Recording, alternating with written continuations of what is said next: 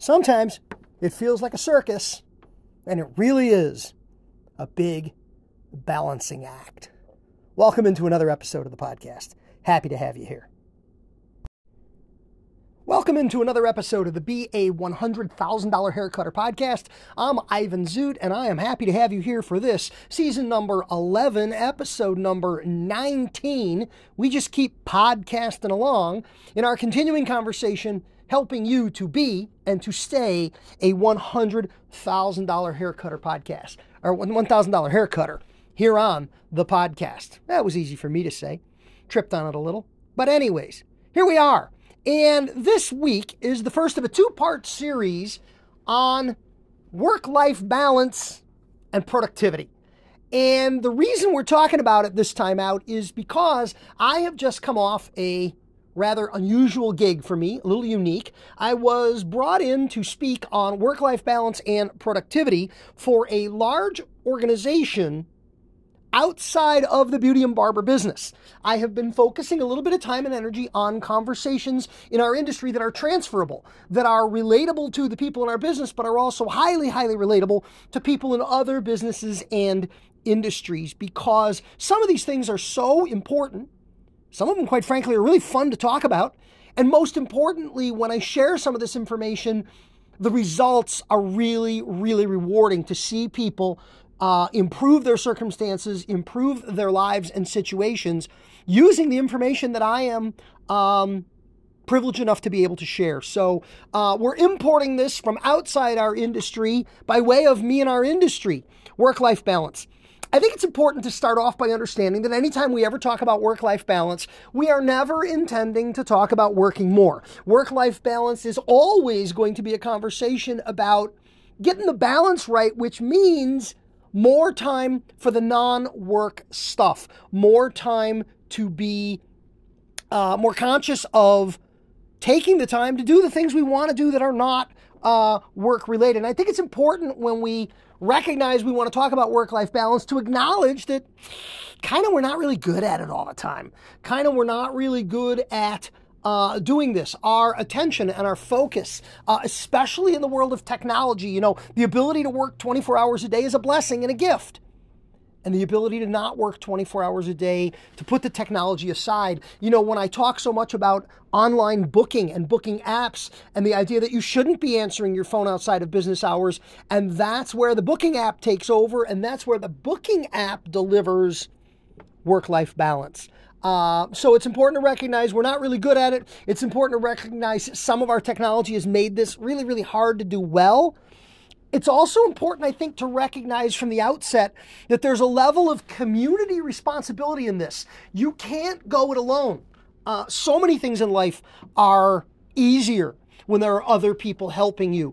Um, you can't paddle the canoe by yourself. You need you need somebody else in the canoe paddling along with you. So, community responsibility, whether that community is your immediate coworkers, whether it is your family, especially if you're a solopreneur, if you're doing this alone, um, your community is your family, your community is your clients. Your clients have a role, a responsibility, and some input in your work life balance in terms of their not only understanding of your need for it, but in their willingness to support it so you can be the best you for them.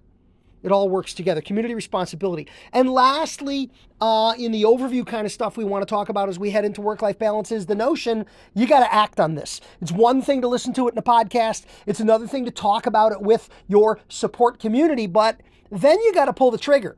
As an example, if we're talking about respecting your schedule, and we'll get to that in just a minute, you have to start by respecting your schedule and expecting that respect uh, from others as it relates to your schedule. So, the meat of this presentation or this podcast is going to be my top five tips for establishing, nurturing, supporting, building, growing, and encouraging good work life balance. Right back after the break.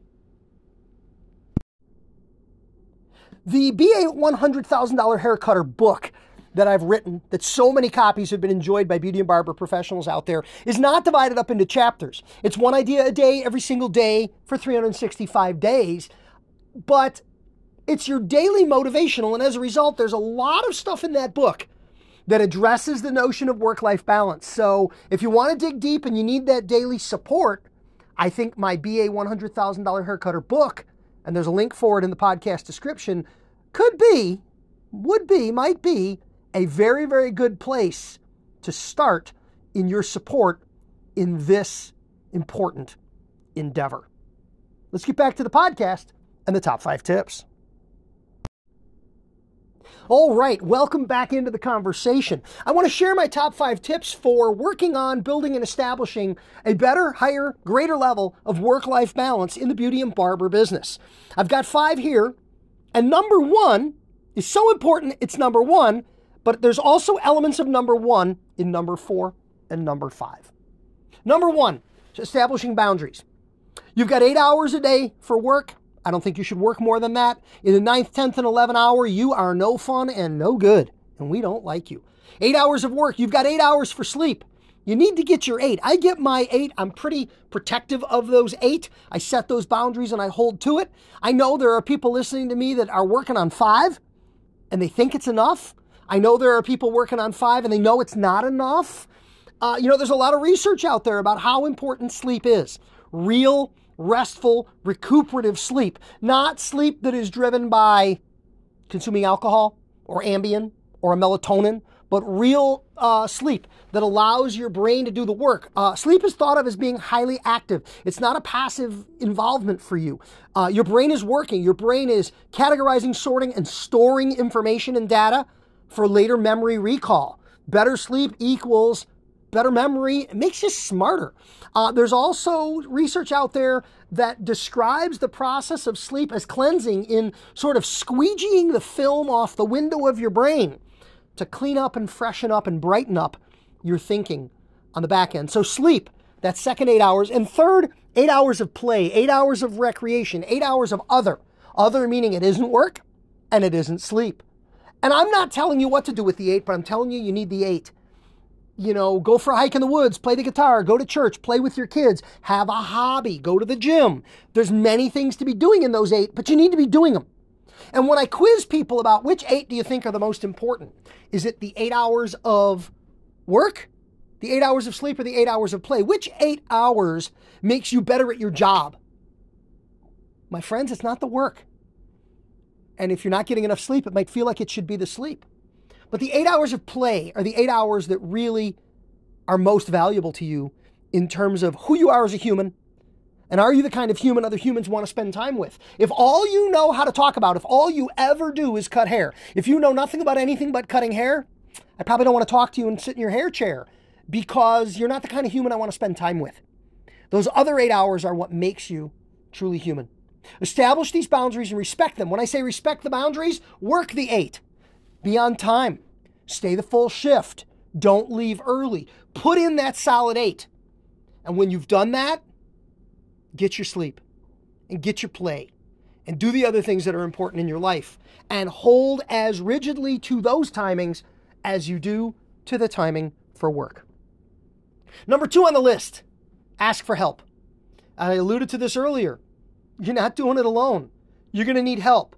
You're going to need to move up, down, and sideways within your personal organizational chart. If you're part of a large organization, you have a boss, and you may be a boss. There are people above and below you in the system who are there to help you in one way or another. Even if you are a solopreneur, this then responsibility falls to family. It falls to clients. It falls to those people that are your mentors and your brain trust. There are people above and below you within your world who can be engaged and enlisted and charged with the responsibility to help you when you need it. You can't go it alone. You are not an island. You are not independent. You are not a solo entity. Everybody has people that rely on them and people that they rely on. And look to that circle and be comfortable. Create a situation when it's okay to be asking for help. And by the same token, you should be in a situation with others in which it is okay to be asked to help them and you should jump at the chance to help others, and others will be jumping at the chance to help you. But don't go it alone. Number three on the list for work life balance is what we call self care. Self care is a big category of taking care of you. The expression I use in our business has always been you can't take care of them if you don't take care of you. If you are run down and tired and anxious and uncomfortable, how are you going to be looking after the needs, the comfort, and the happiness of others? And that's essentially what we do in this business. We look after and care for others. So, in the self care category is things like proper diet, eating well, sleep, we talked about in boundaries, hydration, making sure you treat your work like a workout and be hydrated. Um, you know, uh, diet soda is better than nothing. Water's better than diet soda. Water's better than coffee. Coffee's better than nothing. And avoid as much caffeine as you can. You might want some, but let's not overdo it and let's not develop a dependency there. Uh, fitness and working out and being in good physical condition for the standing and moving and bending and stretching and reaching the the action that is part of cutting hair on a daily basis because it is an active game. You can't take care of them if you don't take care of you. Number 4 on the list and one that many find to be a really big challenge, but when they learn how to do this well, it is extraordinarily empowering. Number 4 on the list of self-care and uh, work-life balance tips is saying no. Learning how to say no being good at saying no, saying no when it is necessary, saying no when you should, and meaning it. Will you come in early for a client? No. Will you stay late for a client? No. Will you sell your lunch spot? No. I got an appointment for myself. Can I bring a friend and double up? No. No, no, no, no, no. You cannot do and be and give beyond a certain point and expect to maintain your health physically, your health mentally, your sanity and your ability to continue on in a healthy way in the business. And last on the list, number five, is organization, becoming better organized. There are so many tips and tricks and tools and calendar organizers and systems. And in the category of organization, it's important to acknowledge the only bad system for organization is a system that you do not use. A very expensive digital organizing device is a wonderful piece of technology if you use it, and it's just a waste of money if you don't. So, any system, however digital, however analog, however manual, however newfangled, and however old school, any system of organization that you will use that will enhance your level of organization is a good system. We're not offering any bias towards any particular tools or platforms here. The expression with regards to organization is it is better to be a fire marshal than a firefighter. The firefighter is in a hurry to put out the fire. The fire marshal walks around slowly, preventing fires from ever breaking out. I think that analogy is fabulous for where we hope to achieve that level of organization to help us establish a better level of work life balance. I look forward to comments and conversation on this. I'd love to be able to help you. This is a perfect opportunity to reach out for one on one coaching, either independently or as part of my $100,000 Haircutter Academy. The link is in the podcast description for that, of course. And we'll be back next week with another podcast in the second half of this, in which we talk about addressing ways to enhance our productivity. Productivity doesn't mean cutting hair faster, it means a greater return on investment for our time, efforts, and energies. It means higher quality of what we do. And of course, if we're doing more and better in enhancing our productivity, it will lead to an enhancement in our work life balance. I'm Ivan Zoot. I'm super happy to have had you here for the podcast. I look forward to having you here again every Sunday, 2 p.m. The next episode goes live. Thanks for tuning in and have a great day.